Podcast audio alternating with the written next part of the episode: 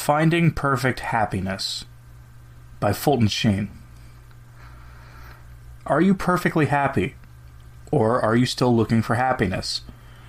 There can be no doubt that at one time or another in your life, you attained that which you believed would make you happy.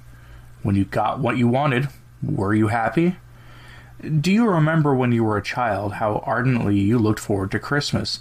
How happy you thought you would be with your fill of cakes, your hands glutted with toys, and your eyes dancing with the lights on the tree? Christmas came, and after you had eaten your fill, blown out the last Christmas candle, and played till your toys no longer amused, you climbed into your bed and said, in your own little heart of hearts, that somehow or other it did not quite come up to your expectations. And have you not lived that experience over a thousand times since? Perhaps it was marriage you thought would bring you perfect happiness. Even though it did bring a measure of happiness, you admit that you now take your companion's love for granted. One is never thirsty at the border of the well. Maybe it was a desire to be well known that you craved. You did become well known, only to find that reputation is like a ball. As soon as it starts rolling, men begin to kick it around. The fact is, you want to be perfectly happy, but you are not. Your life has been a series of disappointments, shocks, and disillusionments. How have you reached to your disappo- reacted to your disappointments? Either you became cynical or else you became religious. If you became cynical, you blamed things rather than yourself. If you were married, you'd said, If I had another husband or another wife, I would be happy.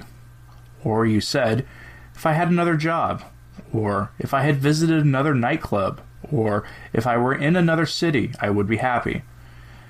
In every instance, you made happiness extrinsic to yourself. No wonder you are never happy. You are chasing marriages until death overtakes you. But cynicism did not work because in seeking pleasures you missed the joys of life. Pleasures of the body, joys of the mind and heart. Lobster Newburg gives pleasure to certain people, but not even the most avid lobster fans would ever say that it has made them joyful. You can quickly become tired of pleasures, but you can never tire of joys. A pleasure can be increased to a point where it ceases to be a pleasure. It may even begin to be a pain if carried beyond a certain point. But the joy of a good conscience, or the joy of a first communion, or the discovery of truth never turns to pain. Furthermore, have you ever noticed that as your desire for pleasure increased, the satisfaction from the pleasure decreased? Do you think a, a, philosophy of life is a right that is based in the law of diminishing returns? You think you're having a good time, but time really is the greatest obstacle in the world to happiness. Not only because it makes you take pleasure successively, but also because you are never really happy until you are unconscious of the passing time. The more you look at the clock, the less happy you are. The more you enjoy yourself, the less conscious you are of the passing time. You say time passed like everything else. Maybe, therefore, your happiness has something to do with the eternal. Why are you disappointed? Because of the tremendous disproportion between your desires and your realizations. Your soul has a certain infinity about it, because it is spiritual. But your body, like the world about you, is material, limited, cabined, cribbed, confined. You can imagine a mountain of gold, but you will never see one. In like manner, you look forward to some earthly pleasure or position, or state in life, and once you attain it, you begin to feel the tremendous disproportion between the ideal you imagined and the reality you possess. Disappointment follows.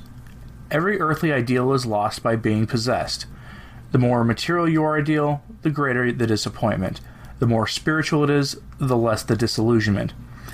Having discovered why you are disappointed, you take the next step of trying to avoid disappointments entirely. You ask yourself, what do I do desire above all things? You want perfect life and perfect truth and perfect love. Nothing short of the infinite satisfies you, and to ask you to be satisfied with less would be to destroy your nature. You want life, not for two more years, but always. You want to know all truths, not the truths of economics alone, to the exclusion of history. You also want to love without end. With your feet on earth, you dream of heaven. Creature of time, you despise it. Flower of a day, you seek to eternalize yourself. Why do you want life, truth, love, unless you were made for them?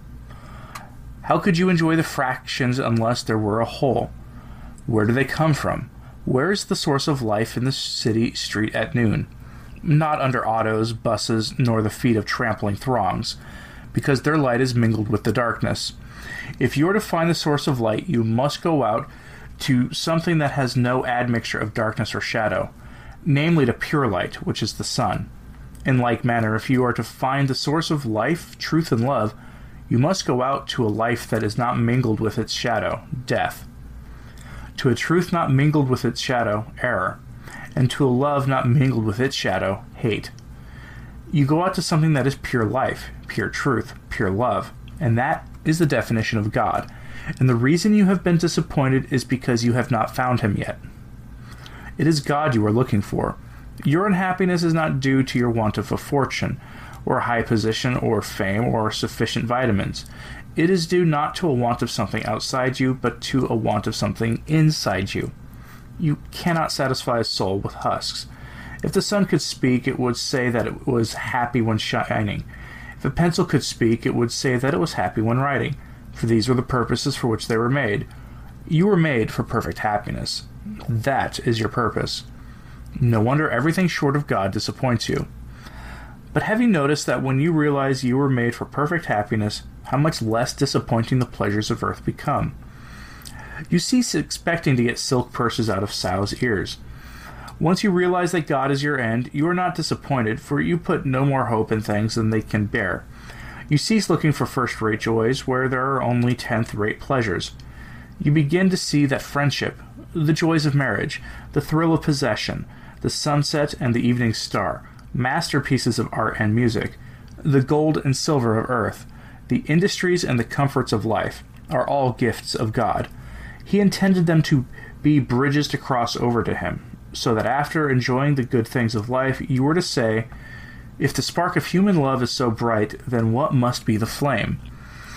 Unfortunately, many have become so enamored of the gifts of the great giver of life, as dropped on the roadway of life, that they build their cities around the gift and they forget the giver. And when the gifts, out of loyalty to their Maker, fail to give them perfect happiness, they rebel against God and become cynical and disillusioned. Change your entire point of view. Life is not a mockery. Disappointments are merely markers on the road of life, saying, perfect happiness is not here.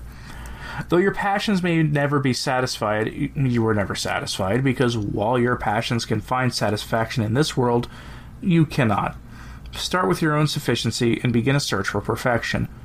Begin with your own emptiness and seek Him who can fill it. Look at your heart. It tells the story of why you were made. It is not perfect in shape and contour like a Valentine heart. There seems to be a small piece missing out of the sight of every human heart. That may be to symbolize a piece that was torn out of the heart of Christ, which embraced all humanity on the cross. But I think the real meaning is that when God made your human heart, he found it so good and so lovable that he kept a small sample of it in heaven. He sent the rest of it into this world to enjoy his gifts, and to use them as stepping stones back to him.